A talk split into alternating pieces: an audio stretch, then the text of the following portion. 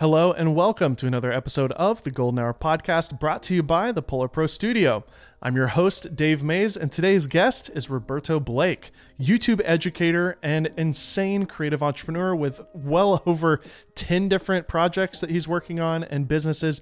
It's kind of insane. Uh, we talk about all this in this conversation. We talk about how he got started in this as a young 13 year old getting into the internet and making a full time living on the internet. If you're not familiar with Roberto, he kind of made a name for himself as one of the early YouTube educators on the platform, and now he's running many businesses, including consulting companies and selling different templates and all sorts of assets for creators. In our conversation, we talk about how to get started as a YouTuber in the modern era, as well as some of the mistakes and some of the things that are going on right now with creators on the platform. I really enjoyed this conversation. It's about two hours long, so buckle in and get ready for a great conversation about YouTube and running successful businesses in the creative space. If you haven't watched our videos on our YouTube channel, would you please go over to youtube.com slash ghpod. You can actually watch this video interview uh, if you want to go back and forth between this audio and the actual video. I also put chapter markers in there so it's a little easier to consume. So,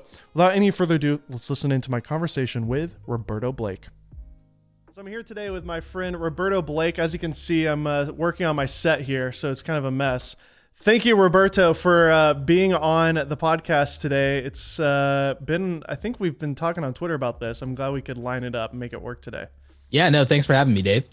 So we met uh, VidCon, I think 2018, 2019, something like that. 2018, I think, yeah. Yeah, I was doing the camera gear stuff uh, with Kinetica, and you were hanging out with, I think, uh, Jason Vong and uh, Atola Visuals, and I just yeah. came over and we got to chat, and uh, it was a short, you know, meeting. But ever since then, I feel like we've been Twitter buddies, and uh, I've kind of seen each other at other uh, events, at least before. Yeah, COVID, back when obviously. we could back when we could do that.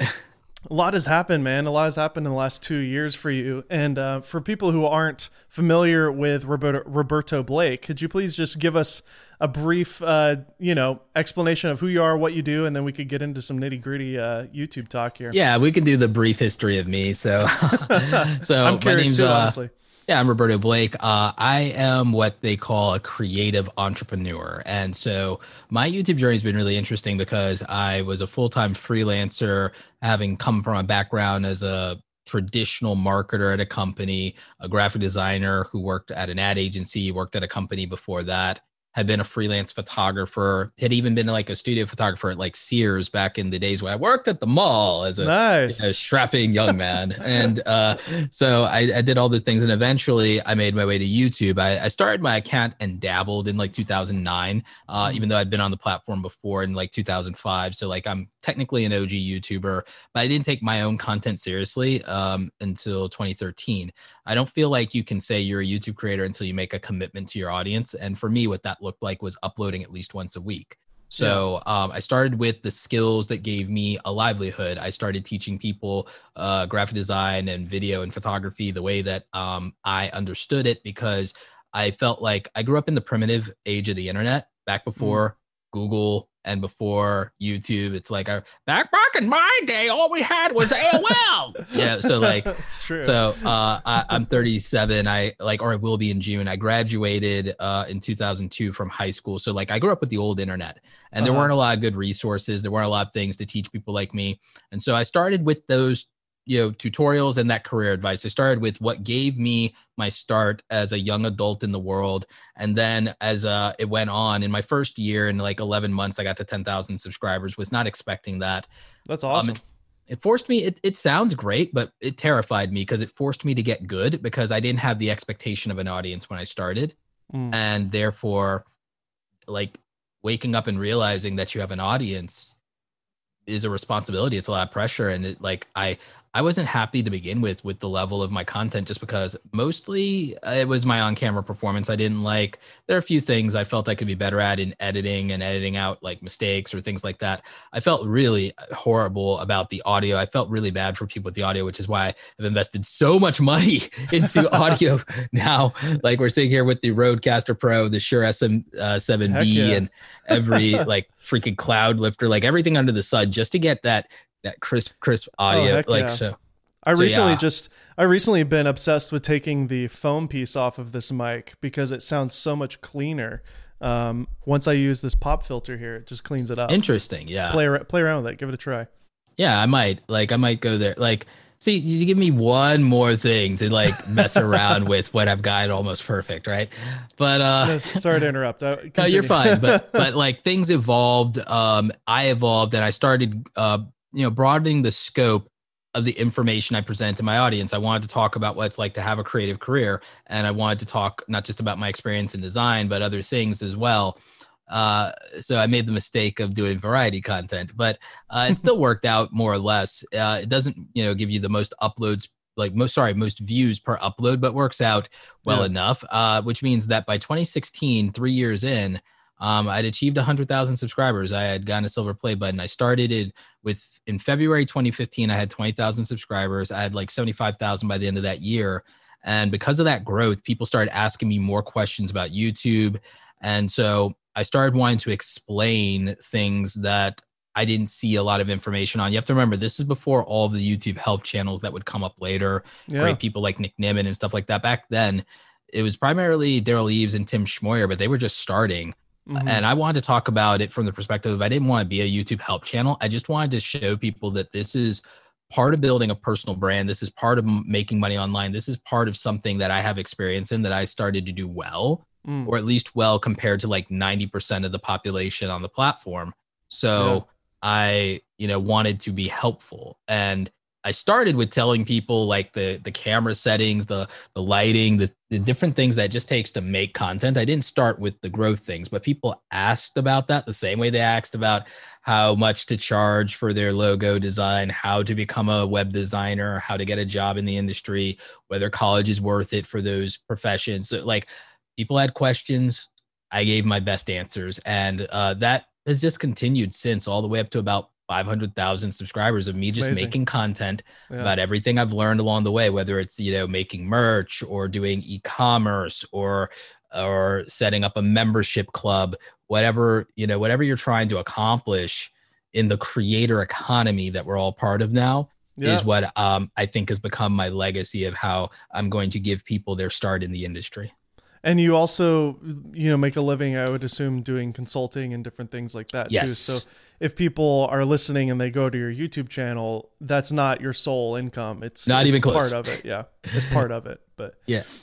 not yeah, exactly. I mean, what? So what is your majority of your actual like? Uh, it's so bread, diversified. you know? See, I, I I have a massively diversified uh, income in the same way that people tell you have a diversified investment portfolio.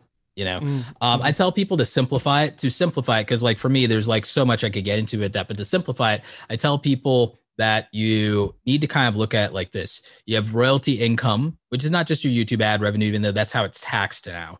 It's important to think about it even from a tax standpoint. Like uh-huh. you have your royalty income. You should have, in my opinion, some direct to consumer type business. So that's going to be e-commerce. Mhm. I believe in affiliate income. Where I do it is recurring affiliate income, usually software as a service. Okay. Mhm. So I do um, that. So there's the royalties, and we'll get into there's more than YouTube royalties. There's e-commerce, Mhm. there's affiliate, there's services you can use your skills because, like again, it came from that background freelancing, and then there is brand deals, and that's kind of what I believe in. Is I believe in having those different things. So with me, I have um, a substantial income that comes from affiliate. I would say that I have about seven thousand dollars a month recurring. That's like a guaranteed recurring from all the software as a service stuff. So that's seven grand a month. I don't have to think about because it's all amazing. sales that thank you like it's all accounts that you know even with churn it all just like new people come in so it doesn't matter because that's what tutorial channels really benefit from tutorial channels benefit massively from affiliate marketing but it doesn't have to be one-off affiliate marketing yes i make some money from amazon i make some money from like epidemic sound these one-off things audible whatever those are one-time bounties my real money and the bulk of it is in the recurring software account revenue, the recurring services revenue, because those are like in perpetuity forever. And what so that's what is that? Is TubeBuddy that and your, things your like- courses or or no, no, that's no, that's software, like actual software. That's like TubeBuddy. Kajabi, ConvertKit, things like that. Software. okay. So and that's uh and that's you know really a great way if you're doing tutorials like you know if you're part of any affiliate program where it's like every month you know you're going to get a check for everyone that you brought into the business Gotcha. Yeah. great relationship because it's like the only time that you are truly rewarded in proportion to the value that you create for a company Yeah. I have some buddies that make a ton off of uh, Epidemic Sound. yeah no they're a great company i love Yeah. them and i do very well with them too but it's not recurring even though every Sure. month i get a nice check it's not Yeah.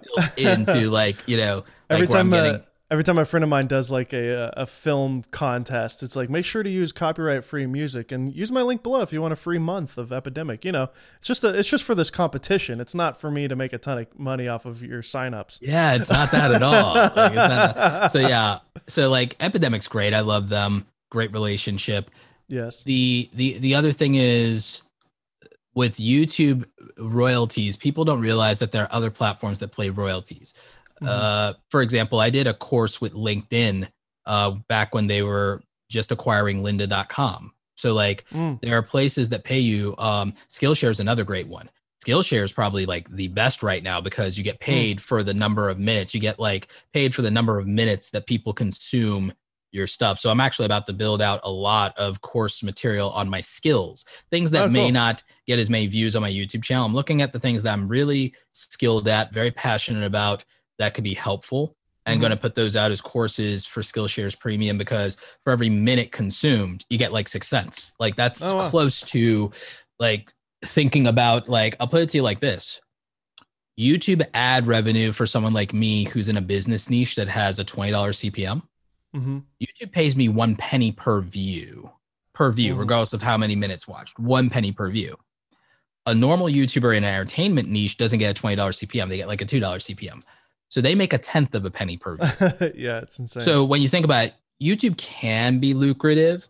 It's more lucrative if you use the business model that I've outlined, where you know that you have these five uh, big income streams and then multiple sources in them. Because like yeah if if one of your income streams is royalties, YouTube ad revenue is one source of royalties. Skillshare can be another. Facebook can be another if you meet the qualifications. Mhm. TikTok can be another Mhm. and even um, if you write books i'm working on that now books and ebooks amazon royalties you also you could do voiceover for somebody else's book and you could opt out of taking a larger fee to just Mhm. take a portion of royalties in perpetuity um, and so your voiceover work can make you royalties performances and things like that. Or even if you do brand deals you can build royalties into that by um, doing licensing. Depends on um, what the arrangement is. Yeah. So like so royalty uh, i've recently launched a faceless music channel but i also have the music going up in spotify and now i'm a spotify verified artist. I'm in Huh. apple. I'm in all that. So like eventually wow my copyright free music zenbuster music everybody check it out zenbuster music are you making it are you a dj uh. I hired a producer. I like I used to do that in high school. I don't have as much time to do that, and I feel Sure. like Frost is better than me. Frost FM is great. Like he's a great producer. So like That's awesome. Frost is making my stuff, and we have a royalty agreement where he gets a split, and also I pay him up front. sure sure So he, he's get paid up front. He gets a portion of royalties. I get royalties in perpetuity. It's win for everybody. Clever. I keep the ad revenue when the YouTube channel hits monetization. We're very close to that now because of watch time. So yeah, so I like I I've created a place where I like I can get a lot of royalties, i love it you know, and I'm trying to expand on that. yeah We're very close to getting ad revenue in Facebook. Like I said, I'm going to Skillshare, so like it's that kind of thing. I feel like we could go on and on. I, the thing that's fascinating to me is the amount of of revenue streams you have. I think a lot of people are hearing this and like it, you could probably list another twenty things, right? Um, and we can we can get into more detail here. But the thing Sure. that's fascinating to me is just when was that moment that you realized this potential with the internet? Because I know for me, once once my light bulb went off of like, holy cow, the internet there's no barrier to how there's no like ceiling to how much you can make. There's no barrier to entry. It's literally just you create you hired a producer and you made a channel and now you're about to get monetized you know and you could end up making royalties and Yeah, for the next and we started that in January. yeah so i mean you're, you're talking about a career thing like that could last you the next 20 years of your life of of income coming in. because Like, music's in perpetuity. The books, Yep. uh, with writing an ebook every year and a print book every other year, I've Mhm. I've literally planned out my ten book career. Like I know what my ten books are. Like yeah, so it's- what what was that light bulb forever. moment for you when you was there was there an artist that you saw that like really resonated with you with the internet or like was it just because you got got in early on the internet? I've been on the internet forever, so there's that. Um, but I think that um, I started realizing that I don't know how complex this term is for your audience, but I started realizing uh, what economies of scale are a couple of years back. But I always had an intuition about it, even from the beginning. I I I went all in on the internet when I was 13 years old, which is like almost 24 years ago now. Yeah, that's amazing. Like I mostly decided to live on the internet right then and there when my family got its first real computer and got AOL. Uh-huh. AOL. Yeah. um, my grandmother gave up a lot. She didn't have a lot of income. She was like a CNA nurse in um, a New Mm. York hospital and did you know fixed income, all that stuff. She like maxed out her credit card to get us a real computer Wow. and get us the top of the line at the time, best computer, printer, scanner, fax, all of it, and um, you know get us on the internet because she wanted to give us every opportunity. And It's awesome. that gift changed my entire life. Yeah. Like I, I, there's not like, yeah. So, and my grandmother before she passed, she got to see me be successful. She got to see me hit my first six figure year before, and awesome. you know, and uh, get my like YouTube play button the year that like she passed. So she like got to see the beginnings of, you know, what I have today. She got to see That's me great, man. be on the way to that. She got to see her grandson make it. Um, Do you think that's what what gave you that fire is is seeing where your your grandmother came from and where your parents came from and, and giving you this opportunity and like saying to yourself, I'm not going to squander this opportunity. a lot of it is that. A lot of it is that, and the fact that as a kid I lived in my head a lot. Mhm. So like I finally had the resources or the beginnings of the resources because even for then the technology of that time was so limited that I couldn't do everything I would want to do. But as I got older, you know, I I, I like I, I wanted to be eventually well, I wanted to be an animator and eventually like passed on that to because we like you're poor. So it's like, oh, technology doesn't scale and like I'm poor, I can't do that. Like so at the time, today, today, if Today's I was a great day to today if you want to be an animator and you're 16 you can not only do it you not only can get the technology literally get the resources by mowing lawns or working at mcdonald's you would be able to afford the best resources to do this Just get an but now there's a iPad. platform you can monetize it on none of that amazing. existed I want I wanted to be an animator too. I was going to go to SCAD uh, out there in Savannah, Georgia. Actually, that was that was part of my plan back then i lived in north carolina at the time but my plan was to do that or to go to raleigh yeah yeah. or even to go or even potentially to go to risd I was I was going to go to either Cal Arts or SCAD, but Cal Arts seemed way out of question because it was so expensive. But um, Yeah. I'm glad I didn't. I, i went to community college in the end same yeah same here. I, I ended up dropping out after two years because I was shooting. I ended up dropping out eventually. Um, but I ended up dropping out and became a graphic designer at a company, which a company where that was the job and the like company I had planned to work at upon graduating, and I got Mhm. in on my portfolio and a recommendation Yeah. without that. So That's like, awesome. don't don't let people limit you and convince you you can't do something without a degree or that oh you need a degree to do that. You just need a body of work Yep. and a reputation, 100%. and you can do anything in this world if you have a body of work that proves that you can Mhm. and the, a reputation where people will vouch for the fact that you can.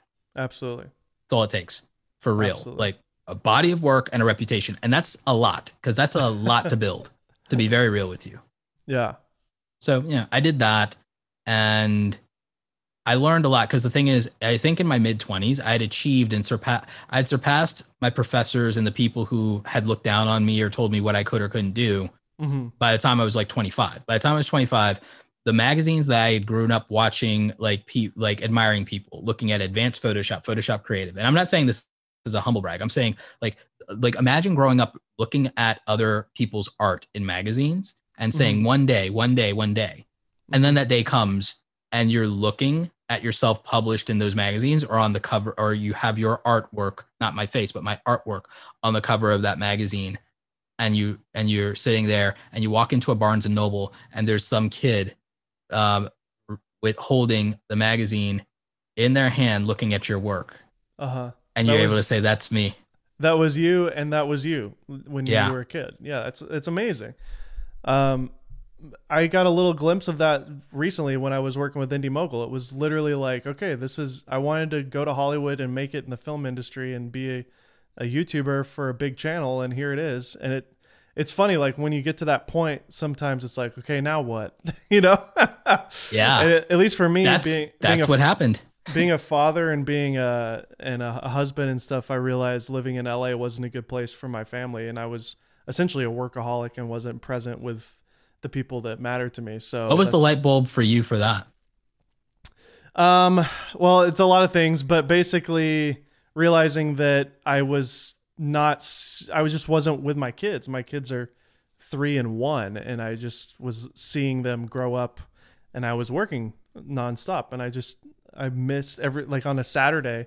I would go to the beach with them or whatever, and I just loved every minute of it. I'm like, how can I have more of this but still work? Well, you have to work a lot to live in LA and buy a home. So I can move to another state where I don't have to make as much money and therefore work a little bit less to, you know, pay my bills and uh, whatnot. So that's Why why does every YouTuber feel they have to move out to LA? well, I, I did get an opportunity to host this show for Polar Pro, and they're based in Orange County. So that was the initial draw. But I think it was something about just going to VidCon and being around everybody and kind of realizing, like, oh, you live here? You live here too? Oh, uh, okay. Yeah, maybe I'll live here. And it was nice, like, to hang out with Armando and Yeah. Devin. I could just call somebody up and be like, hey, what are you doing tomorrow? Let's go do a video together, you know. But COVID changed all that. So Yeah. but um i don't know the, what yeah what was your light bulb moment you said you you're on a magazine and you kind of had that realization like now what well, there was part. It was partly that, and I was working at an ad agency in New York at the time, Yeah. um, and I was born in New York. Uh, so I was um, living, um, you know, at a relative's place, um, and I did that for like a year, and it was one of the peaks of my like career, career, like my traditional career. I got to work um, as a result of that agency on campaigns for HBO Boxing, HBO Sports. I got to work on stuff for WeTV, Big Ten Network, Madison Square Garden, like all these names. And I bring this up just because, again, I want you guys to understand. I'm not bragging as much as I'm saying like this was the dream, yeah yeah and I was miserable. I want you to understand that I was doing this and miserable. mm.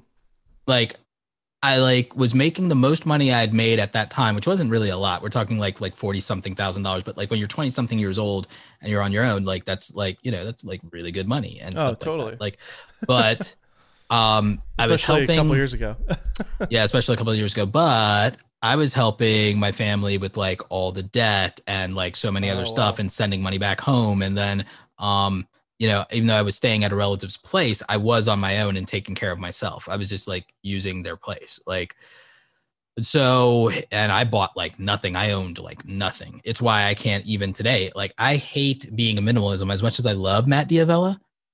Minimalism made me miserable because it just takes me back to a traumatic place of having nothing mm. the the thing I would say is um I was miserable and I hit a rock bottom of depression um that Mm. went to a very very dark place like a very very dark place and I like decided that I had to change my life. Now, it didn't immediately lead to entrepreneurship, but it Mm. did lead to me doubling down on my side hustles. Um it it led to me doubling down on side hustles.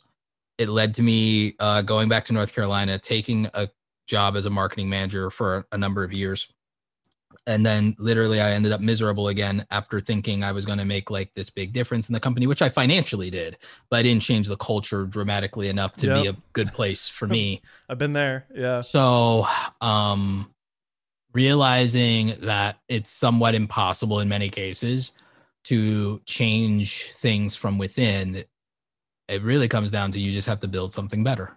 And so ultimately i spent a year plotting my exit from my job and doubling down on side hustles and internet stuff thankfully Yep. for years i'd been building my personal brand i had made somewhat of a, a name for myself in the design scene and in the freelancing scene and in that um, i had my body of work i had my portfolio i had my reputation outside of the company because it Yeah. came down to a fire me or i quit kind of scenario and a oh well uh, like you know we might need to help your helper to call or to call you to ask questions about all these wonderful systems that you put into place yeah for us that we have no idea how to use so as long as you're on like good terms and good behavior with us, we might say nice things about you if you ever need a job reference or referral. And I was like, oh yeah, that's that's nice.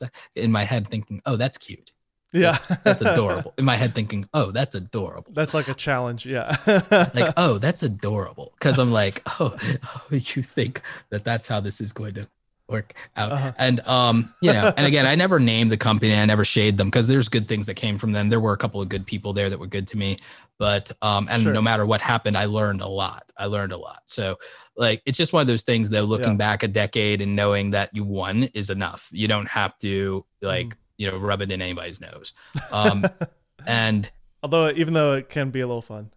oh no it's like it is it is like it's a, i literally every anniversary of my um leaving the company, I crack open a bottle of wine. Like I, I'm petty. yeah, uh, I'm the appropriate amount of petty though. Uh, that's amazing. But, but I, but that's like, but that's every content creator's dream is to literally say "screw you" and walk yeah. out, and then to know it's going to be okay, and then or pray to it's going to be okay. And then, so I just like, I just hustled. I was like, you know what? I felt confident in my abilities and my skills. And I was like, look, I created all this value for the company. I surely can create a fraction of that value for myself absolutely. uh, in the marketplace. And so i went full time into my freelancing. Um, i like took youtube seriously by the time like i was like okay I, i'm doing well freelancing. I can free up time and i can do this. So i came back to youtube and um, the rest as they like to say like is history from there. Later i would go on to grow uh, into a public speaker. In mm-hmm. 2015 i became a public speaker. Yep. um, which I hated in school. So it's imagine it's crazy that I became really good at it. You did, and and um, I got to speak at speak at VidCon in 2018, I believe 2018, yeah, and then they brought met. me back for a virtual thing in 2020. So I've like spoken at VidCon twice, uh, Vid Summit, Vid Summit. like mm-hmm. four times I think now. Love Derral.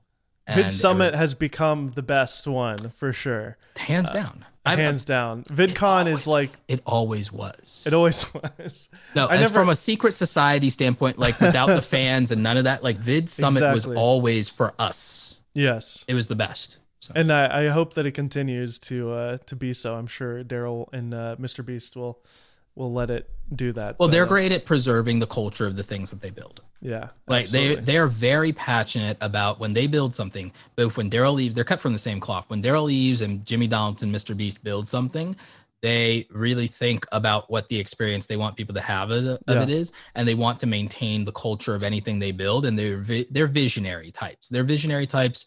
They're also very obsessed with the quality of whatever they do to an unreasonable degree, yeah. and that's why you can't really compete with them. Like, that last, yeah, you're right. I mean, that last VidCon 2019, the, the last one I went to, that everybody went to, um, you know, I bought the the creator pass or whatever so I could go see everybody. And no offense to any of the amazing speakers, I don't know if you spoke there too, but like it was, it felt empty. I felt like I didn't get very much value out of it that year. They had the growing pains, and they still have had the growing pains of the Viacom acquisition because mm. that changed the internal structure but also it changed the internal culture. Without mm-hmm. the culture that John and Hank built, mm-hmm. of course VidCon doesn't feel the same. The thing yeah. it has in its favor under Vir, I, I, didn't realize there was a switch there. Yeah, there's a regime change. Uh, okay. Uh, they exited. They Makes exited, sense. and they're focused on other things. The um, and um, it was a very lucrative offer. But the sure um, the thing with Viacom bringing it on that brings something good to the table is the amount of resources. But Viacom also has the priorities of a corporation rather than um, an institution organization built by creators for creators and that puts creators first. Yeah, exactly. That's what VidCon's ethos was. It can't have that as a corporate entity, um, and it won't. Now it's just a pop culture hangout spot with a bunch of famous YouTubers, right? So essentially, there's not there's not zero value, and again, it's still a good experience from an yeah. aspirational standpoint of people who, because again, eh, you ask anyone under 18, they want to be a YouTuber, they think they do. Um, yeah. I'm hoping that through my content they'll learn better of it, but um, and that's not to discourage anybody, but it's I I think the thing that I do, um, and what I think the other coaches give me the space to do is to interject the harshest realism into the education and culture of becoming a content creator. And yes. they kind of leave that for me. They are realistic and they're not selling pipe dreams. I don't want anyone to misinterpret that. Like, but they're very, very encouraging and very positive. Mm-hmm. Whereas I am a realistic version of optimism. Mm-hmm. like they will not tell I you things like you suck. I will tell you that you suck and that you're supposed to suck and it's okay because why would you not suck? You have no experience. Why would like my thing is I think it's unreasonable for anyone in their first year of being a content creator to look at growth and have any expectation of growth at all Mm. because in my opinion your first year of being a content creator your only goal is to not be trash yeah. like because you have no reason why when you have zero experience under your belt hmm and you have this overwhelming platform and you have to learn camera gear and lighting and audio.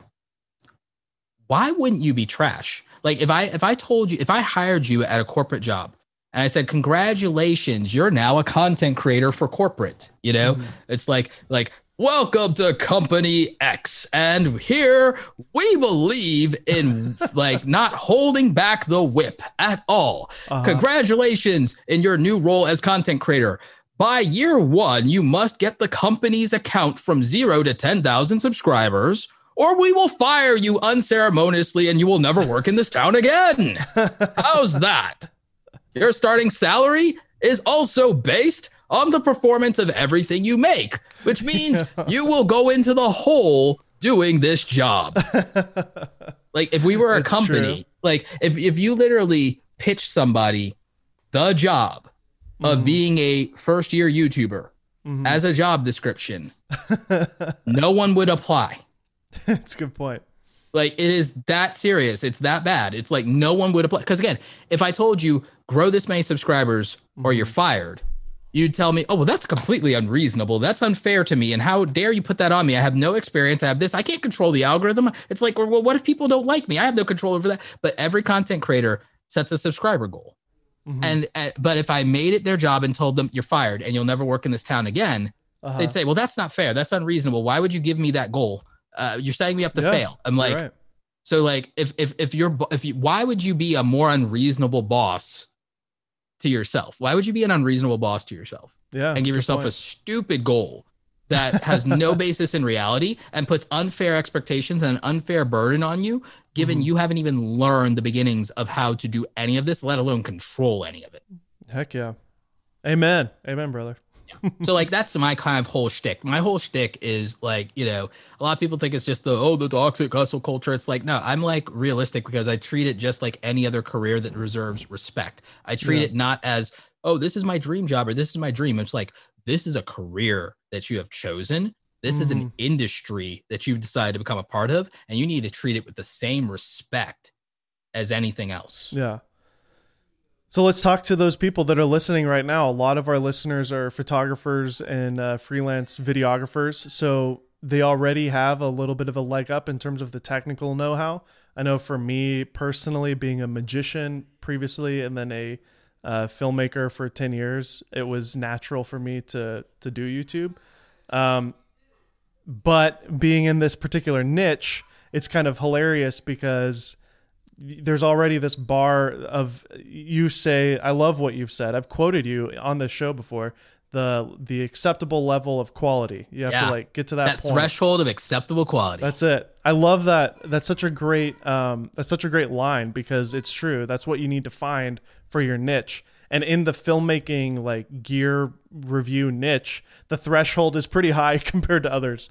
Uh It is, but the thing is, at that point, you then have to accommodate it through logistics and planning and preparation. Think of it like cooking. Thinking like cooking, the raw ingredients are going to matter, so Mhm. that's important.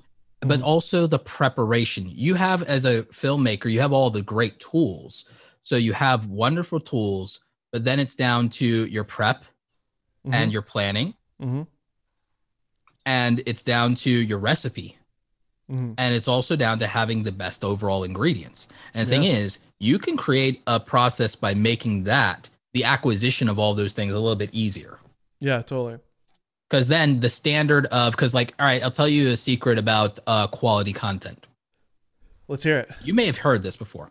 So there are there are two aspects, Mhm. and then there's three elements. The two aspects of quality content are performance and production. Okay. One of those things is subjective, and one of those things is objective. Which Mhm. one do you think is which? Um subjective would be production and then No, it's performance. performance. Is subjective. Okay. Yes, think about it. Production is technical in nature. Okay. Yep.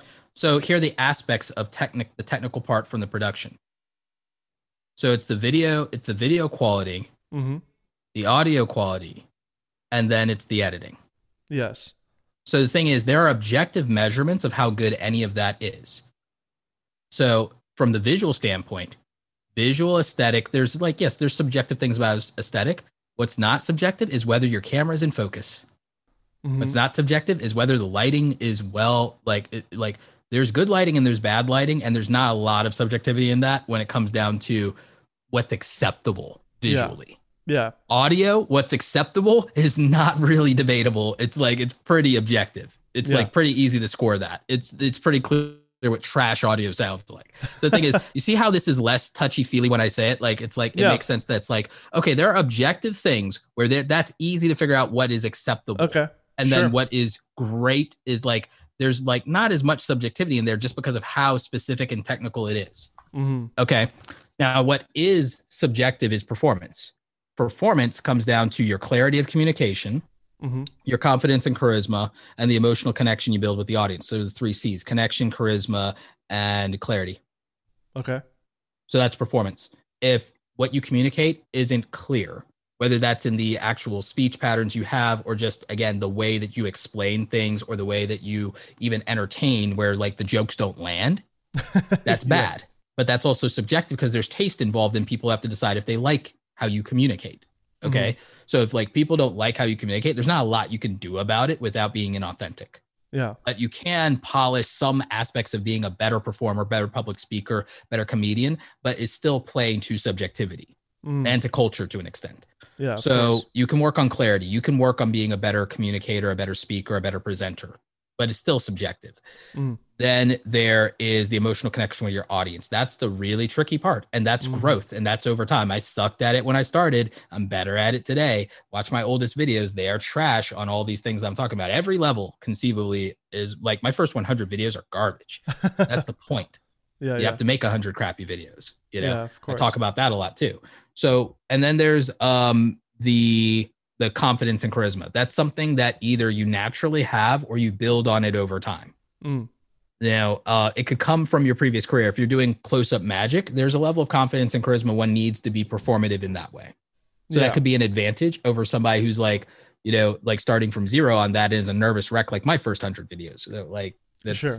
So like, yeah, it's, so you see, what, it is different going to uh, learning how to perform on camera than on a stage, even. So there was quite a bit of learning for me too. I had to kind of dial it down, honestly, because I was used to being ah, hey, you know, really big and crazy. yeah, because you have to be on a stage. But um, yeah, I think any any type of drama performance art could kind of help. Uh, but it can help a little. It's better than somebody who has no performative experience because like that person is just like already too much in their head. yeah, totally.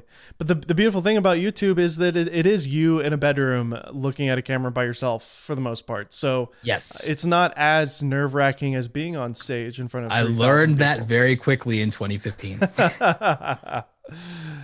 How? Uh, tell me about that. What was it So- like when you got on the stage? so, my first speaking engagement, I think, was at PepCon. And then it was PepCon. Then it was a smaller event in Charlotte. And then it was at How Design Live, okay. the biggest design conference in the country. So, Oh, like, gotcha. yeah. Yeah. Big. Yeah. Yeah. So like I only got to be on stage three or four times before How Design Live. How Design Live is where I think I crossed the threshold though of being decent at it, Mm. like being really good at it. And I started to learn how to be good on stage was one thing. And but I also started learning how to make really good slides, like slides that people Yeah. like practically wanted to buy from me by the time I got off stage. Like, so I used my background as a designer. I, I used my ability to present information. I, I used those things. And I also learned the importance of interacting with the audience after you get off stage. Even though as an introvert, it's really draining for me. Mhm. Um, it was a way of giving value to those people and Yeah. acknowledging them and being grateful. And so like I think that being a great public speaker, um, and what one of the other things I learned is I learned to get to know the audience before I go on stage. And I learned to even change and tailor aspects of my talk to the Mhm. conversations I had the day before, the day of, Smart. uh, yeah. and to find and make sure that there are people who show up for me and are in the front row or in this stage, this side of the stage, and that side of the stage, so that I could just focus on the handful of people that are rooting for me, and that Yeah. and I would perform for them, and Smart. the rest of the audience would feel it. So I like I hacked, um. I hacked that so that I'd also had to stop being self conscious. The way I stopped being self conscious was similar to my content. I was like, everything I do is for the benefit of the audience. Mhm. So it's more important to deliver for them than to be worried about being embarrassed. So Yeah. that was kind of like my hack to get out of my head was this is for them and Mhm. it's worth suffering embarrassment if I change one person's career. Totally. And it just takes a lot of stage time to get used to it, anyways. But you just gotta let that thing be your home when you get up there. And uh, I turned it into my jungle gym. I love that. It's playground. It's like, yep, it's like, all right, it's like it's it's time to get up here and to just have fun with it and Okay. roll with the punches and like make a fool of myself. Let's go. so I've got some uh, some questions here. Um, Yeah, that shoot. I just want to start rattling off. That I'm really curious on your thoughts. Yeah, Um. So let's just get into some YouTube talk. Um, should you have multiple channels, or should you keep your ideas in one and make it all part of your brand? Um, I have, I've been considering this myself with this channel, doing a clips channel and then a full length podcast channel. Depends Um, on audience psychology and also viewer expectations. I believe in viewer expectations more than anything, which is why if you can't turn a live stream into like an event, mhm. or if you're not the big over the top personality where people are showing up for your personality exclusively. And the thing is, you know if you are and you know if you aren't. You know, uh, we can't all be Felix. So the the, the thing is, That's I, I PewDiePie, believe by the way, everybody. yeah. I believe in conditioning expectations and then not code switching on your audience. And I believe on giving them what they showed up for. I think even Mr. Beast said, don't make, don't publish a video your audience didn't um, ask for. So, Yeah. like, I think that if you say, well, I'm bored, then you have to find an outlet and it might be TikTok or it might be Twitch. You have to find an outlet if you're bored. That's not Yeah. the audience's problem. So That's I believe in putting the audience first. That's so if I make a new channel, it's because it means that I can either build a new audience, which people underestimate the value of just building a new audience for a, Mhm. for a different aspect of who you are, your personality.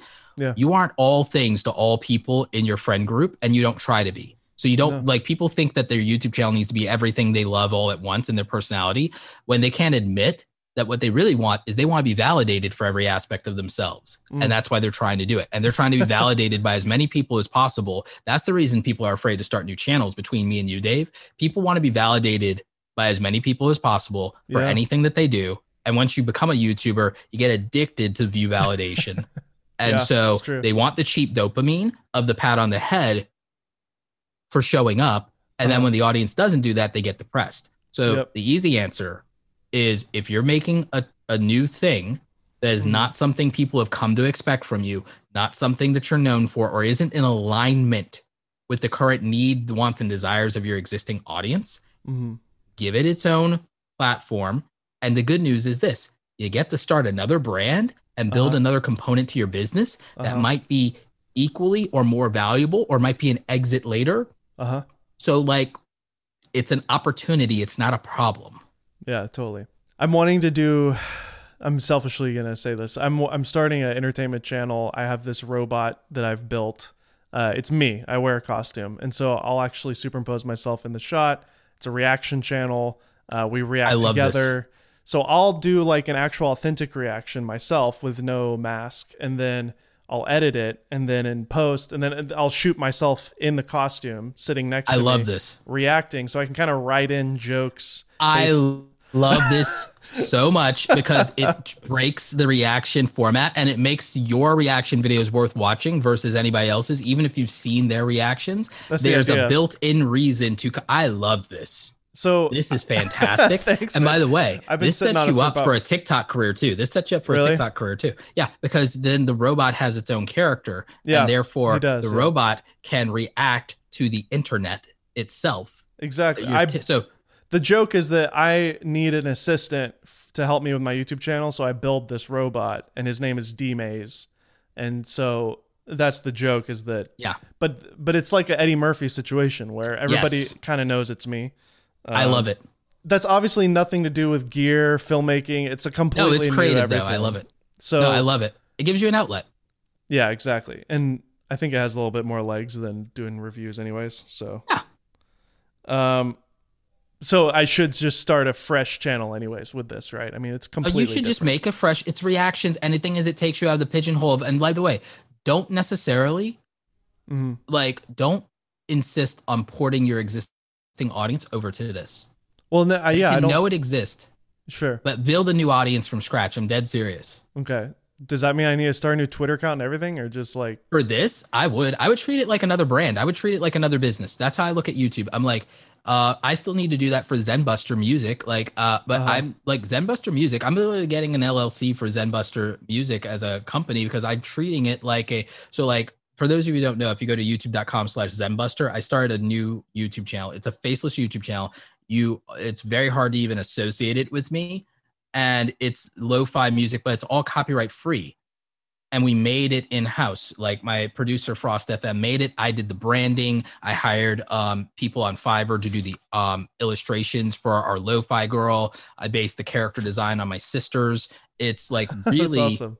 Yeah, it's really dope. And like I put a lot of money into this. By the way, I've already put thousands of dollars into this already, like of my own money, because I'm building it as its own company. Uh, uh, we have like apparel and merchandise. I'm like, I'm thinking the whole thing and the royalty income from Spotify and Apple. The entire point is building out a whole new brand where you don't Mhm. have to care about who Roberto Blake is to support this brand. And that's the entire that's the entire point. And and the good news is it also gives something to the creator community because it's copyright free music and it's I'm looking good. at it right now. It looks great. Are you doing the artwork on that? Uh, I do a lot of the Photoshop on that. The illustrations, the character stuff is I hire someone on Fiverr, but then I do all the graphic. Cool. design. So I do all the backgrounds. I do that. I even do the That's After fun, man. Effects animation. The After Effects animation stuff is me. All right, I'll put. We'll play. Um, I I didn't enable uh, Zoom to do sharing yet. This is a new computer, so I have I have to grant access, which means I'd have to quit this Zoom call to Don't share it it. with you. But uh, we'll play this on the on the video here. It's really cool. You're at 1.14k subs, so you can monetize now, right? Um, we are at 2,600 uh, hours of watch time, so we need a little bit more. Once I post um, some of the new stuff we released, we released um, the Zodiac. Uh, so we have the Lo-Fi Zodiac. I have to upload the tracks and the one-hour extensions Sick. of that. I think in about a month or two, it'll put us over the top, uh, unless one of them goes big or unless you know people decide to like watch after they see this.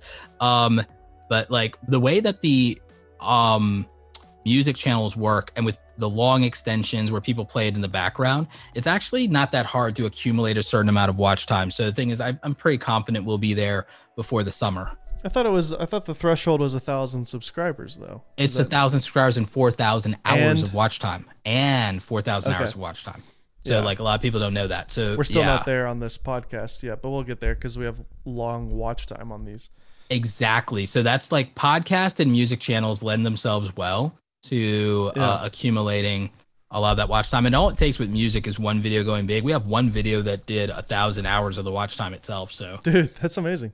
yeah so like yeah music um is the backbone of youtube in my opinion anyway like That's people fun. don't realize that Really? but yeah but you had other questions i'm sure and I, i've got did. time so let's do it um, at, at what point are you too specific with your niche, and are you hurting potential growth by sticking to that niche?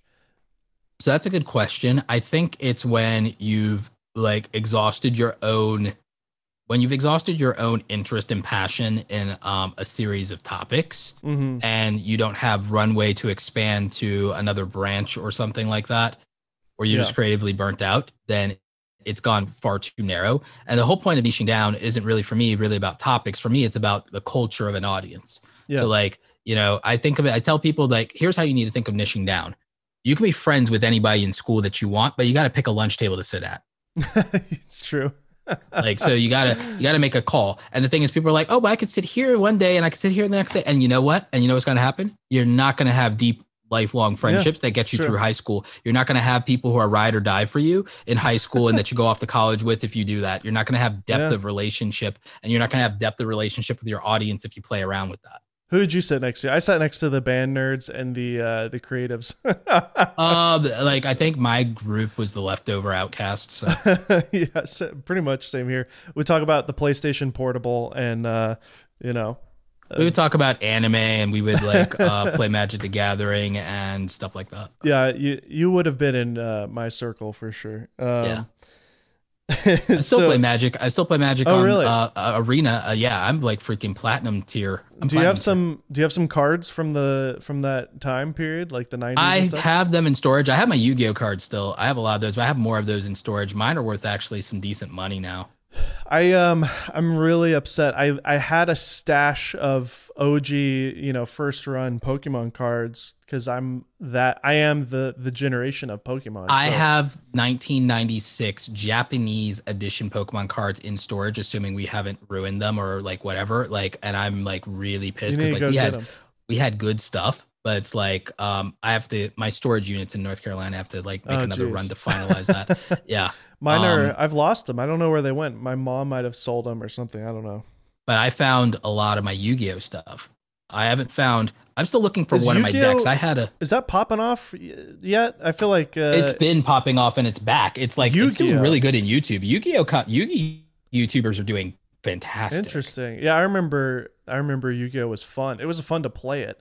I played Pokemon, but I think Yu-Gi-Oh, the actually playing the actual game, not collecting the cards. Exactly. That's a, where that. Be- yeah. It was more fun to play Yu-Gi-Oh to me. Yu-Gi-Oh and Magic, yeah. It's like, and both of those are doing. They're crushing it in the YouTube scene. They're crushing it in the collectibles space. Pokemon is like with Logan Paul and stuff like that. That's hyped up and that's like spread across the board because even casual people who aren't nerds yeah. got into that. But like the nerds yeah. were yu-gi-oh and magic. And like yu-gi-oh is slightly more mainstream than magic even though magic is older.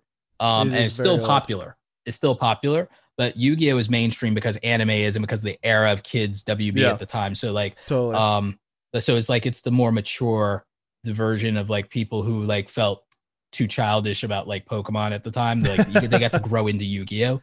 Yeah. so um, yeah, but like a lot of my stuff, as far as my cards on that stuff, those collectibles, I still have a lot of that stuff. Some of it's worth some really good money. It's crazy. And I'm buying and holding first editions of every release now, just like add my extra, like, cause it's like, oh, I'll just spend 60 bucks, buy a box and like leave a couple of packs sealed and like for sit Yu-Gi-Oh? on that. Yeah. Oh, smart. I need to start doing that for Pokemon, but like Pokemon collecting has gotten like the prices now. has gotten, yeah. You think it'll it'll probably burst and cr- crash in the next. What I have to do is when COVID's over, is I have to go raid flea markets where people don't know any better. yeah, and the thing true. is, I have to go back to uh, my old town and talk to all my normie friends who aren't on the internet. And yeah, normie friends, uh, muggles is what we call them. Yeah, uh, I have to go. I have to go like like to like all my muggle friends and like raid like raid their basements and be like yeah i'll give you like 50 bucks for your whole binder. It's like they're like bucks. oh really? 50 bucks? Yeah. Yeah it's like or it's like oh i'll give you 150 for the whole binder. Like 150 wow. Ah, it's like yeah it's like dude you're not going to sit there and go through these and sit on the internet and yeah. to, just to find out that they're not worth crap. It's like you're I not going to do that. I probably had thousands of dollars worth of Legos, like original 90s Lego sets, and we sold them when I was a teenager, and we made like probably five hundred dollars. And I wonder if I held on to that stuff, if it would have gone oh up. Oh my god, it's like old Legos from the '90s. Like I, I had all the Lego Studio sets. Do you remember those Lego Studios? Yes, I do. I remember I had, Lego Studio and Lego Technic. Yep, and uh, I had a, the original Lego Mindstorms, which was like my dream. You build like little robots and stuff. It was my friend Chris Pirillo has an entire room of nothing but Lego sets dude. That's amazing. yeah, no, his kid Jedi. Like, yes, he named his daughter Jedi. Oh wow! Like, yeah, she has like the like, yeah, she is the best childhood. I've, I swear. I have a friend, yeah, that named his son Anakin, but I've never heard uh, Jedi. Yeah. So. Um. So yeah, Chris Pearl is an OG tech YouTuber. Wow. Yeah. That's sick. So he was like one of the first tech YouTubers. Yeah, I mean, there's there's a lot of uh, OG tech YouTubers out there that a lot of people might not no, because it's just yeah. Have you ever gotten to hang with Soldier Knows Best? No. Yeah, like there's a lot of OG YouTubers. Like when when uh when when events are back, you have, have to introduce me. Yeah, yeah. Uh, when do sponsorships hurt your brand, and and can they kind of start to, you know, dilute your content? when you're when the brands have more equity in your channel than your audience does, it starts to become a little bit of a problem if you don't have the leverage to assert yourself. And the problem is also when creators, as much as I know there are smaller content creators who like want brand deals to validate, legitimize them, and they're like, oh, well, this will lead to other opportunities and stuff like that. The reality is saying yes to things early in your career um, is bad a lot of times because you have the least experience and the least amount of leverage. Mm-hmm. And um, you desire the most validation, which means there's no, there's almost no, when you're a small content creator, there's almost no such thing as a good deal to be mm. very real with you. Like when you're when you're early in your career, there's almost no such thing as a good deal. You you like in hindsight, you will always look back and know that you should have asked for more or that it didn't come out the way you would have hoped yeah. or the brand asked for too much creative control. The main thing is to maintain creative control at all cost and that might mean saying no to money or saying no at all. Like yeah, so sure.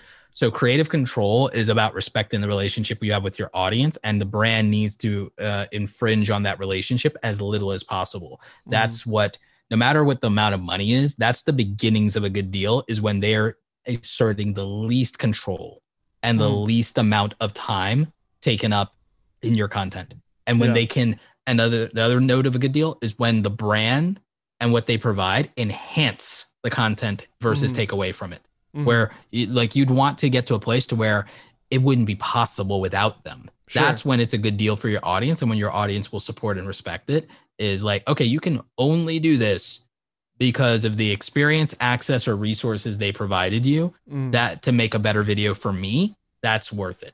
Um, there's kind of a, I'm just going to talk about it because it's kind of a topic right now because Peter sure. and Matti brought it up. Our tutorial's yeah. dead. It's, it's kind of this. No yeah, no, it's not. Uh, Jevin no. posted a tweet the other day, and everybody was like, "No, it's not." Um, no. I think Matti and Pete are in a different stage of their career, you know, as YouTubers. Retrospectively, for them, for them, tutorials are throwaway videos because they're at a point in their career to where if something doesn't get a hundred thousand views in this amount of time, it's basically worthless to them. But it's not worthless to the people consuming it. Exactly. And I'm not saying that that's not a shade toward them. I'm just saying they're at a point in their career to where it doesn't reflect well on them to get less than a certain amount of views. Yeah. But that's where they are in their career. But you transition to a point in your career to where you like you're building that.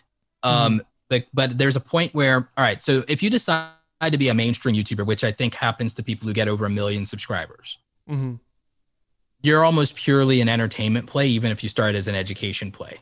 Mm. Uh, I think that we've seen that even with the the finance channels that I love so much, uh, Graham, Kevin, and they still provide great information, especially Meet Kevin. I love Meet Kevin. Yeah. Like they, Did you watch pro- Sarah's video by the way? His breakdown. Yes. Oh yes, yes, yes. Oh I, my god. I, I I try. I had to close out uh, Amazon immediately. I was after. like, I want that rolling kit, man. That's yeah. Sick. I was like, no, I'm not. Nope. Nope. Can't do it. like, put the credit card down, Roberto. Like, yeah. the I definitely am going to do the teleprompter on the camera thing though, so that I can like, I'm my actual camera is above the laptop right now. Um, I'm you're looking at my webcam, but yeah. uh, I would love to be able to just look directly into the lens with the. teleprompter. I have a 49 inch monitor, and the way my setup works, I cannot do that at this desk. But in the future, um, there'll be some kind of build where that makes sense to do, yeah. and I'll do that because like I do like that idea. Um, Anyway, I will say, what I will say on the point of tutorials though is like, okay, if you're if you're a million plus subscribe channel, tutorials are this like single serving uh, piece of content that's a one and done, and it's not really about you and personality, and it's like, and they could set another priority, and it's an investment to sit down. Like Matt yeah. and Pete at a million subscribers for them to feel for their brand deals and for their, their personal satisfaction of people paying attention to what they've made at this point in their careers they have to make entertaining content. Mm-hmm. Tutorials that make entertaining you the priority are less valuable as tutorials. Yeah, that's a good point. You you have to you have to make things not boring, sure, for people to learn them. But the thing is, you do have to learn them. It's not uh, like to be like if this is your if this is going to be your job, it's not essential that you have fun in the process of learning this skill. Yeah. Actually, anyone who's ever opened After Effects, like it's you do not have to enjoy the process of acquiring this power. The fun will come in deploying this power later in the form of force lightning. Like Yeah. when you finish the tutorial properly and you can add force lightning to your thing, that will be what feels good. What will not feel good is sitting there learning all the bloody particle physics and all the things you have to do for forking. And like, it's just like, no, that's not fun. That's not Uh-huh. fun. And it's not meant to be fun. But teaching you it is meant to teach you the thing that you need to do. So Ah. it's like it's not always going to be fun. And I think that the problem with YouTube as a culture is it's conditioned everybody to believe that every aspect of everything they do should always be enjoyable. And that's Mhm. not realistic either. And working out's not going to feel that way. I guarantee you that this career is not going to feel that way. And then when 100%. they don't feel good about something, it's amplified by the false expectation that has been set of you should always be having fun. That's Mhm. why when I teach things, I try to be grounded in that realism of you need discipline because you're not always going to feel like it. Everyone keeps asking me, Roberto, how do you stay motivated to do any of this? How do you do any of this? I'm like, when motivation fails you, discipline won't. This has to be done. This is a commitment. How you feel about it is not really relevant to the fact that you have a responsibility. yeah, one hundred. So that's what so that's why I feel about tutorial content. Yeah. I don't think it's dead. I just think I think that once you become a mainstream YouTuber, your goals change. When you are coming up, tutorial content is great because nobody knows who you are and nobody cares, but you can provide you you can provide utility value and you have this great search engine, the biggest one, like backing you. The biggest the two biggest search engines in the world backing you when you make tutorial content and no one knows who you are. You can build a foundation and that feels fantastic. But once you transition to a higher tier of YouTube, the ed- the value that people provide in education gives way to entertainment because mainstream and broad audience YouTube is purely an entertainment play and YouTube is mostly an entertainment platform. At the end of the day, Mhm. that's how it is. So the thing is, like tutorial content isn't dead unless you want a million subscribers or have a million subscribers. Mm. If you want a million subscribers, it's very unlikely for you to get there with tutorial content. And even if you did, even if you did, you'll have a million subscribers. Just like uh, I have half a million, and you look at Chris Do, you look at if you are going to focus on giving education to people over entertainment, look at the view to sub ratio on my channel, Chris Do's channel, SciShow, Crash Course. There's not a correlation between views and subscribers. Even in entertainment channels, there's not always true anyway yeah, but it'll feel closer to that, which is why people believe in view to subscriber ratios because entertainment YouTube has taught them to believe that view to subscriber ratios matter and exist. Yeah. Algorithmically, they mean nothing. And I've heard that from YouTube directly that view to subscriber ratios mean nothing and they're trash and it doesn't work that way. so I you're have- saying if you have a million subs and you get a million views, that's healthy. Is that what you're saying? No, I'm saying that that's no, I'm saying that that has Well, I mean, there's no correlation. Uh, People yeah, believe that, but I'm I'm, just- saying there's no correlation. Yeah. I'm just explaining what view to sub ratio is. Oh yeah, yeah, yeah, Yeah. Like people would look at okay, if you have a million subscribers, then you should have at least uh, a hundred thousand, two hundred thousand views per upload. It's like it doesn't work that way. Okay. But Yeah. Just because people subscribe to your channel doesn't mean that they care about this topic or want to learn this thing today or need to learn this thing today or need to learn it or want to learn it at all. Even with entertainment channels, look at PewDiePie. He has a hundred, Felix has a hundred million subscribers and he gets like what two to six million uh, views and upload, which is not bad, by the way, at all No, but. Mr. Beast beats him on every upload if you think about it. But they're doing different types of content. He's doing more sustainable content. He can do it every day. Mr. Beast can upload what twice a month, once a month. So Yeah. is the difference in that?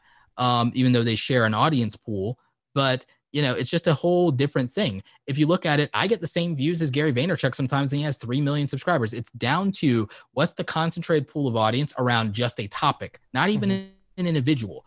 When it becomes an individual, that's when you're skewing into that personality driven like thing. And the closer you get to a million, it starts to become about that for people. And there's nothing wrong with that. I'm not saying Yeah. that there's like a moral obligation there, but I'm like, but the thing is to get views at a certain point, if you want to be a bigger mainstream channel, then you end up starting doing this entertainment shtick with your personal brand where it becomes very self-referential and it becomes very much about people liking you to like you. So it that's the point where YouTube becomes a popularity contest. yeah. And the thing is, I don't like that for me. I'm fine with it for whoever wants that. Like, I like suck it up. And even though it's sometimes disheartening, I suck it up and I just take the views I get because it's like those 10,000 people that show up for that thing need that thing when they need it. And they might, and then it might be more people later. It might be whatever. Mhm. and I'm like, because it should be more. At least, I mean, from my perspective, I'm financially not dependent on how YouTube performs. Mhm. Which I mean, we could circle back to at the very end if you want, but like, since I'm not financially dependent on how YouTube performs, Mhm. I have the luxury of putting the audience first. That's great. And I'm not saying other people don't. I'm saying the way they do it is to entertain them. And I can put the audience- possible too. Right. I can put as much utility into the world as possible because the thing is, the world isn't lacking entertainment, it is lacking in utility. Yeah, I so see I have been a gear reviewer or whatever for 3 years now and I'm ready to just be an entertainer. So And that's fine. I love that for you. When I was at Indy Mogul, I was like, all right, let's get this thing to three mil. I wanted to push for entertainment, and I had this this idea of like YouTuber versus other YouTuber. The dream would be to get Matti and Peter in a warehouse and like have actors and cameras and like an audience, and then make them shoot a short film, and then they an audience watches the films without them knowing. That, I would love that. Without them knowing that Peter and Matti are in the back room seeing their reaction, I'm like, so what, did you not like about this one? Uh, you know, the way that was shot was kind of crappy. And then Peter's like, no, you know, I love this. I love this so much. I But- like this would be this would be great. This is like this is gold right here. You should really do this when the pandemic's over. Like this is like well, that was um, the idea, but it, I love uh, Peter and Matti. Ted- By the way, if no one realizes, like I'm a big fan of Peter and Matti. Me too. I'm just also realistic about the industry. So anything I said, just take it as like, hey, these are people like I actually know and like a lot. They're at a stage in their career to where they get to be wildly entertaining because they have that in them. Like Yeah. Peter did up close magic and did all kinds of things. Like they Yep. have the charisma to be that. Um, and they should be that. Totally. There are plenty of people who can make gear tutorials or do like Uh, they should Justine. be Justine's Yeah. a great example, right? She's been on, she's been in this game for, for the whole time, uh, just making incredible content that's extremely entertaining and easy to watch. I mean, she's, Bingo. She's a uh, a total personality. Like in Exactly. another in another world, She's world, the OG. Yeah. And then yeah, at 30, 40 years ago, she would have just been like a super famous actress, probably. You know, Probably. Like, but behind the scenes, she would have like been like Hustling. angling for angling for director. yeah, Um, exactly, exactly. Yeah, she, she, But, no, uh, she's she's wonderful. I just found after kind of experimenting with entertainment in the camera gear niche, I was I just realized like this is too small of a niche. Like we're talking hundreds of thousands of people that will be int- maybe a million or two, but like it just didn't seem worth it. And people would get kind of angry at me because I was I wasn't taking it seriously enough. You know, I don't I don't know. So that's why I'm excited about getting into a completely different world and just going all in. That's on- more scalable. Like entertainment, and it like from a viewer perspective, entertainment's more sca- scalable. You can look at YouTube. It's like there's there's no, I don't think there's any education YouTuber with 10 million subscribers. So that proves the point. Like I don't think there's a purely education like I guess Marques, right? Sort of. his is cinematic like it's cinematic tech content and it is still it's informative but it's entertainment people watch it Linus. linus might be the exception although they still It's entertaining as hell, though. it, it's entertaining as hell linus is the only person i think that has figured out the magic formula to that balance Mhm. And Sure. the thing is, I don't know if it can be replicated because his business is very hard to replicate. What they've done with Linus Media Group, It's amazing. but that's the point. He built Linus Media Group. That's Yeah. the reason he can do that. Like, I, I think I heard he has like seven or eight writers full time. So yeah. So like he has he has the new business model of what it takes to produce a show in the 21st century versus what Warner Brothers and stuff have. yeah, You see, he has that. He has the he has pioneered the 21st century. Linus Linus is my favorite creative entrepreneur because he's not just a YouTuber. He is a true creative entrepreneur because he built a modern media company. yeah, He has the blueprint for a modern media company. The problem is everything he went through to build that. It'd be very difficult to replicate, and it's a very high risk venture to do. totally. But he has the perfect blueprint. A hundred percent. I mean, it's it's it's pretty amazing to watch. It's kind of like yeah, like you said, it's like a. 30 years ago he would have been on discovery channel with his own show and it would have been like mm-hmm. mythbusters or something you know like he is, but he would have ended up owning the IP. Owning his own channel on on cable TV. he would have owned the IP, kind of like how Oprah owned her IP. Like she eventually bought Harpo Productions and all that. Like, that's what Linus. I didn't know that. Oh, that's cool. Yeah, he would have ended up owning the IP, which is Mhm. the key. But creators today start out owning their IP. So, what do you think for again? Uh, our our audience is mostly people similar to myself. So it's filmmakers and freelance creators, photographers, stuff like that. So if they want to get into YouTube, the kind of a couple years ago it would have been okay. Start reviewing stuff, talk about camera gear, talk about you know how to be a good filmmaker. Should they really just kind of search their heart and see like, okay, do I want to be an entertainer? Do I want to use these skills that I have as a freelance shooter to do something that has nothing to do with filmmaking? Like- figure out, I would say, figure out who you are as a person and what you need Mm-hmm. creatively to be validated, and understand that about yourself, and then decide. Really. And then I would also look at whether it's financially viable. So, like, I would use the Ikigai framework. I would look at here's what I'm passionate about, and here's and what I'm passionate about is basically what I could do if failure is not even a remote possibility. Mhm. And you need to understand that. That may not be what ends up manifesting, but you at least need to understand what that would look like. Then you need to like objectively look at your skill sets Mhm. and then look at whether you have the skill sets to support that passion and that vision. Then you need to look at the market. You need to look at what people will pay for. And then you need to look at like the framework I laid out of here are the five real ways to make money. The Mhm. five realistic ways to make money are you can have services. So are you going to start a local photography or filmmaking business that supports your venture in the meantime or are you going to go work for a company? So that's services. That's off of those skills. Are you going to do that and then do this on the side and that's going to finance it and are you willing to do that indefinitely if this doesn't support itself? Are you going to be subsidized by brands? How much of the brands are you money are you willing to take and give up any of your creative control? How much equity are you willing to give them versus your audience? And what I mean by equity versus that is like if 50% of your videos are sponsored, then Mhm. it's 50 50 between your audience and the brands, which is a, for me, that's a little uncomfortable. yeah. Um, so you have to, you have to look at something like that. Then, you, or like, okay, is my content and this passion a good vehicle for selling things? Cause then I have e commerce and affiliate marketing as options as well. And Mhm. then, like, how big of an audience would I need to be supported by any royalties, whether it's YouTube or otherwise? You need to understand the market Mhm. and you need to understand where money comes from and how to get it. You have to realize whether that's in alignment with your passion and whether your passion can be profitable and whether your skills allow for it and to what extent. And you need to be realistic about your skills.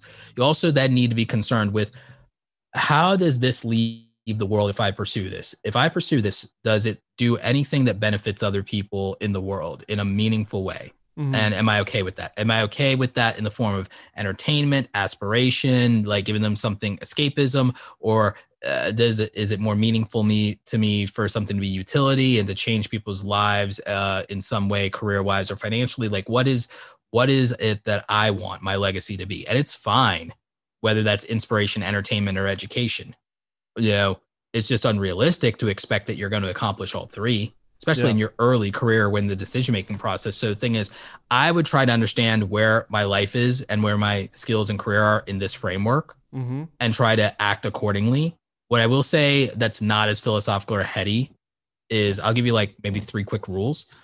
Have an entertaining component to your content, even from the beginning, even if it's education, even if it's u- utility.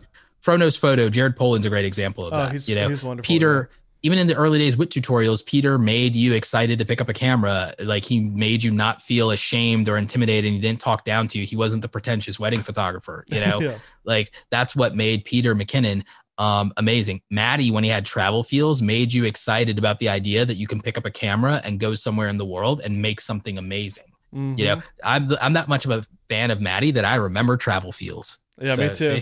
See, see, I'm OG. I'm for real. I'm not a I'm not a fake fan. Like you see.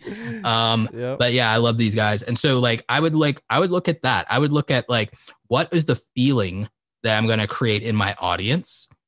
And the thing is with Marques, he has an entertaining like he's low he's low key, but he's Mhm. entertaining. You see? So like you don't have to Yeah. be an extrovert. You don't have to always look at entertaining as extroversion. And Caleb Pike is is pretty chill. Exactly. You know, I feel that I'm that when I'm not on a rant or a Gerald, Un- rampage. Gerald Undone for sure. Gerald Undone, same thing. So Yeah. the thing is, they you can be entertaining and you can be clever and you can still provide value if you want to go that route. Or the thing is, if you don't want to pigeonhole yourself, you can Yeah. look at what uh, Gene from Potato Jet does.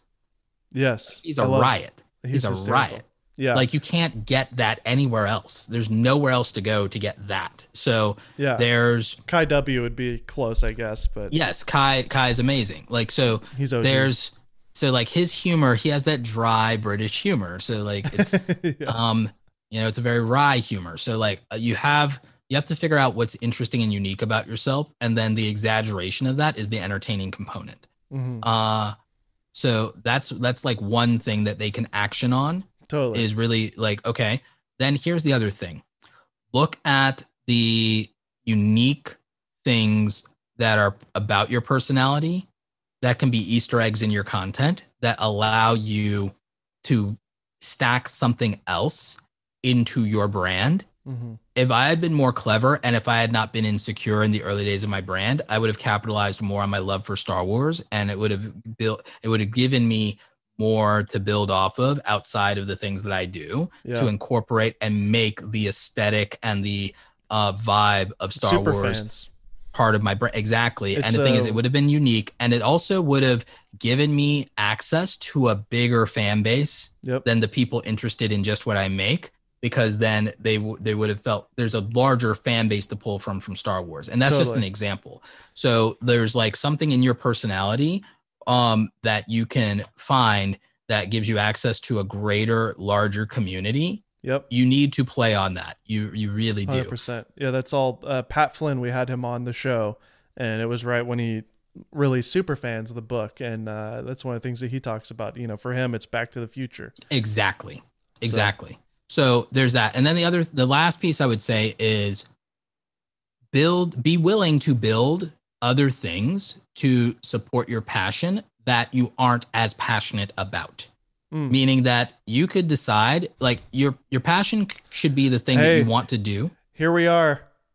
I'm hosting a podcast for Polar Pro. Yeah. So I like, enjoy so- th- I enjoy this very much, but it's also a job for me, and it helps support my other ventures. Bingo. And that's my point. Be willing to say, you know what? I will work in the industry. I will work for another YouTuber or I'll work for a company like Polar Pro or vidIQ or TubeBuddy or whatever. So I'll either work for another creator or I'll work for an ad agency or I'll do this. Yeah. Like if you're not going to build another business like a, a photography business that's successful or film for local real estate people or whatever it is you have to do to make money, it's like be willing to have a sustainable income that's not YouTube. Because I Mhm. don't really think anyone should be a full time YouTuber. They should be a full time creator. Mm. I think that being beholden to a platform is a death sentence to creativity. hmm I think that being beholden to brands is a death sentence to creativity. I think even being beholden to the whims of your audience is a death sentence to creativity. Mm. I think the only way to preserve your creativity and your own integrity is to have uh, the ability to be financially independent in what you do, and people can support it or not because you're still going to pay your rent or mortgage. Sure. So I think you need to. For me, it's the diverse revenue streams that give me that. Mhm. Um, you know, and that's important. It also means I can take a break when I need to. yeah. So I, I think that a lot of people want to rush to getting monetized, getting a certain amount of AdSense and quit their day job. I'm against that. I'm for somebody maybe scaling back their day job uh, or if they quit their day job, it's like, okay, do Go YouTube freelance, and then. Yeah. and then free yeah, do do, do quit your day job and freelance. And then when you don't have clients, be willing to get in your car and do like Uber or DoorDash or whatever Yeah. to cash flow to cash flow Mhm. and I'm like, have no ego about anything. If you are that committed to the things you're passionate about existing in the world, if you're if you want the things that you want to create to exist in the world, they can't be financially tethered to other people's decisions. yeah. 100%. So percent. and, and they are financially tethered to other people's decisions Mm-hmm. if you're trying to live off of them. So the thing is, I think until you scale the other components of business that I talk about enough to where things become truly self-sustaining, but you don't always need people to love what you do. yeah. Like I think that you have to be willing to say, I'll do something I don't necessarily hate Yeah. to make money and to set myself up. I mean, that's exactly where I am right now. I'm working with my cousins who are multimillionaires. They're doing photography education. I do all their video stuff now full time. And I've had this meme reaction channel in my brain for four years. And this is the first time where I've, I've been able to take a break from my YouTube channels that I've been hosting and really think about like what do I really want to do? And so now I've carved out about two hours a day that I could work on this other channel uh, while also having a full time job that allows me to, you know, be a sole provider for a wife and kids. So financial security, it matters. It matters. And the reason I talk about money on my channel so much and how to make it is because realistically, you need that security mm-hmm. because it's really hard to be creative when you're sitting there stressing about everything else. Your mental and emotional bandwidth is entirely consumed with bills and debt yep. and responsibility. And you say yes to everything that you you shouldn't be saying yes to. You get leverage, you get taken advantage of. This is how you end up staying a starving artist because it's like mm-hmm. you can't get a good deal when you have no leverage. Yeah. And it's why I think no is the most important word for somebody when they're wow. starting out sometimes. It's like because it's a way to set boundaries. It's a way to respect yourself. So yeah, I mean, just to circle back from where we started, you were talking about all your streams of revenue. Let's kind of finish that up. I, I cut you off. Yeah, yeah. So let's finish that up. We can do it in under five minutes, and then I've got to definitely run. But yeah, absolutely, because it's been well over an hour now. So I really appreciate your time. Yeah. So we talked about uh, like I do well in ad revenue. You know, uh, $20 CPMs. It varies month to month just based on traffic. And my traffic is predicated on like whether I decide to upload that month or not. like, sure. Yeah. What, um, so, I mean, what is your upload like frequency? It depends on how I feel. Like I mean, I'm trying to it's make sure that I do. I'm trying to make sure I do at least a video a week and a live stream on the weekend. And that's where I've been at lately. And like um, the first two months of the year, I did really well on ad revenue. I did about 6,000 on ad revenue between ad revenue, super chats, and everything. But I was also uploading pretty more frequently. I was uploading one to two times a week, and I was live streaming um, once a week. So that did That's really great. well. But in the last like month or 30 days, I've literally done a live stream once a week or even every other week and no uploads is until just recently. So like I went more than 30 days without a proper upload. But uh, that brought ad revenue down to 2,700 for the month. Of, but that's okay. Like I, f- I feel like a lot of people beat themselves up. It's like, oh man, I haven't uploaded in a month. It's like, so yeah. this is a lifelong career. So you don't yeah. have to like stress out about it too much. But I, I hear you. You know, it, it's not, it's not your frequent uh, schedule. So yeah, but I had to do that for like physical and mental health reasons, and I was like, you know, just doing too much. I was doing too much. Um, because I do stuff outside of YouTube. Um, and then I was also still doing all of this while working on the music channel and the music brand and mm-hmm. doing all of that. Um, I have people on my team, but not for my YouTube channel. I have them in my business. So I have Awesome Creator Academy and Create Awesome Media. Uh, awesome Creator Academy is a coaching and education business. Right now, we don't have courses, but I'm developing them. I'm developing. Uh, we have like other products. We mostly have a membership training group, and we have one-on-one calls with me. And then we brought on another coach that'll also do one-on-one calls because she also helps with the group coaching. We do two live cool. trainings a week. We do a Q&A once a week and we do a like webinar training once a week for our paying members. So like that's really a lot of a commitment. Yeah. That's like a big commitment. And that does really well. Um, but we also have with Create Awesome Media, we're doing services for content creators, which we just started to uh, promote that more now, and we're going to be. Um, and like the people who've done stuff them before like we were dumb and we didn't get like the like we didn't ask to we haven't put their stuff out there like which is why we don't have a portfolio because like we've been doing work for people. But oh yeah we made your media kit but we can't like publicly show your media kit and your rates and we didn't we don't have an nda or release or whatever like so we have to like we can't show the work that we've done. So like now we have to do more work mm-hmm. but get permission to say hey can we use you in a case study? And hey we'll redact your rates because we make media kits for people is one of our big things is we make media kits for people to get brand deals because you know i'm very adamant about creators getting paid properly.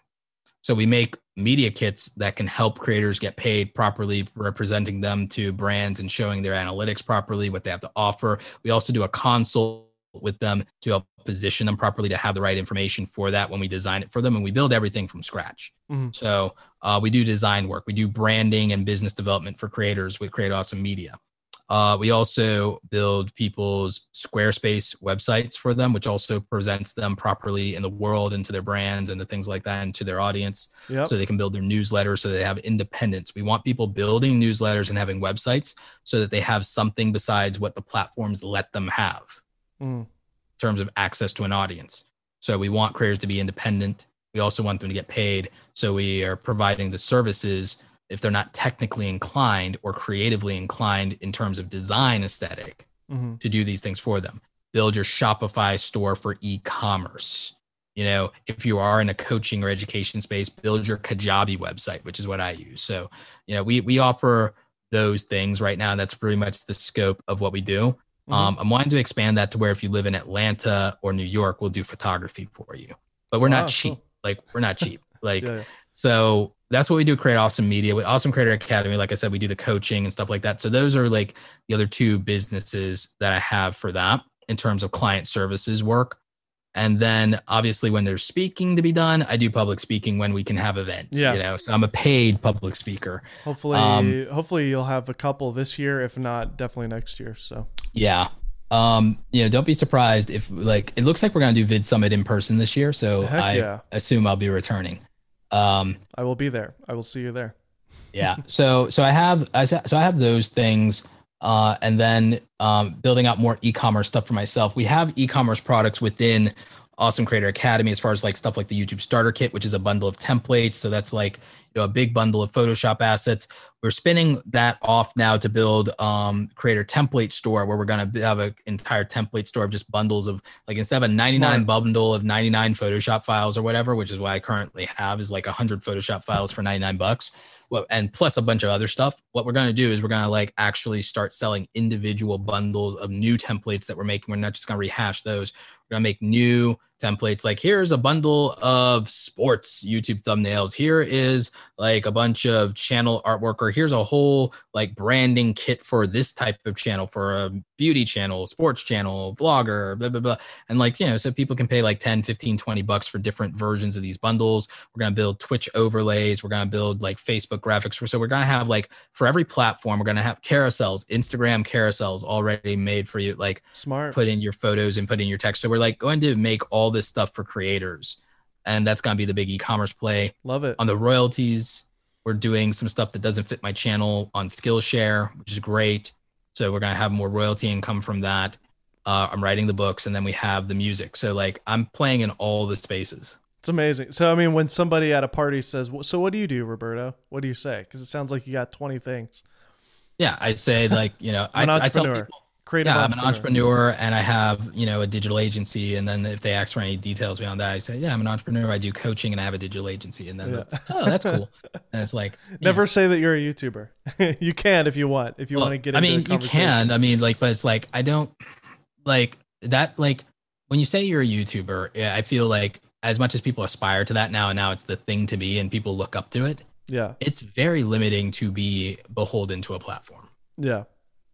Mhm. It's not, and I don't know that it's healthy long term to feel that your identity is YouTuber and your identity is what this platform has That's a good given to you.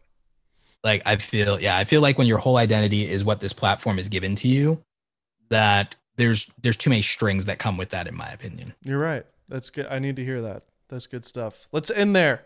Roberto Blake. Everybody go check him out on YouTube, of course. Uh, we'll link it in the description down below. Thank you so much, Roberto, for coming on the podcast. We'll link all those things that you're talking about as well. If anybody's interested in doing a coaching session and looking at these templates, I'm excited about seeing all these bundles. I know I'm always looking for Photoshop templates and uh, like if I'm working on a banner for my channel, I never know what to do. So that type of stuff is very valuable. So go check it out. We'll link it in the description. Thank you, Roberto, for coming on. Hopefully, I'll see you at Vid Summit. Yeah, thanks for having me, Dave. See you All soon. right. Thanks. Hope you guys enjoyed my conversation with Roberto Blake. Again, if you haven't checked out our YouTube channel, would you please consider going over to youtube.com slash ghpod. There you can subscribe and see the video interview with Roberto as well as all the other interviews I've done with Gerald, with Josh Yo, with Jevin Dovey, and Hayden Hillier Smith, Logan Paul's editor. Go check it out, subscribe, that's the only thing we're plugging, other than, of course, going over to the Polar Pro website and checking out some of the products that we're selling there. The Peter McKinnon filter is one of our top sellers. I know I thoroughly enjoyed talking to Roberto and going deep into the YouTube algorithm talk. Uh, if you did as well, reach out to me on Twitter and say, hey, that was fun. Uh, maybe even hit up Roberto and say, dude, that was great on the Golden Hour podcast. All right, once again, my name is Dave Maze. This is the Golden Hour podcast, and we'll see you next week.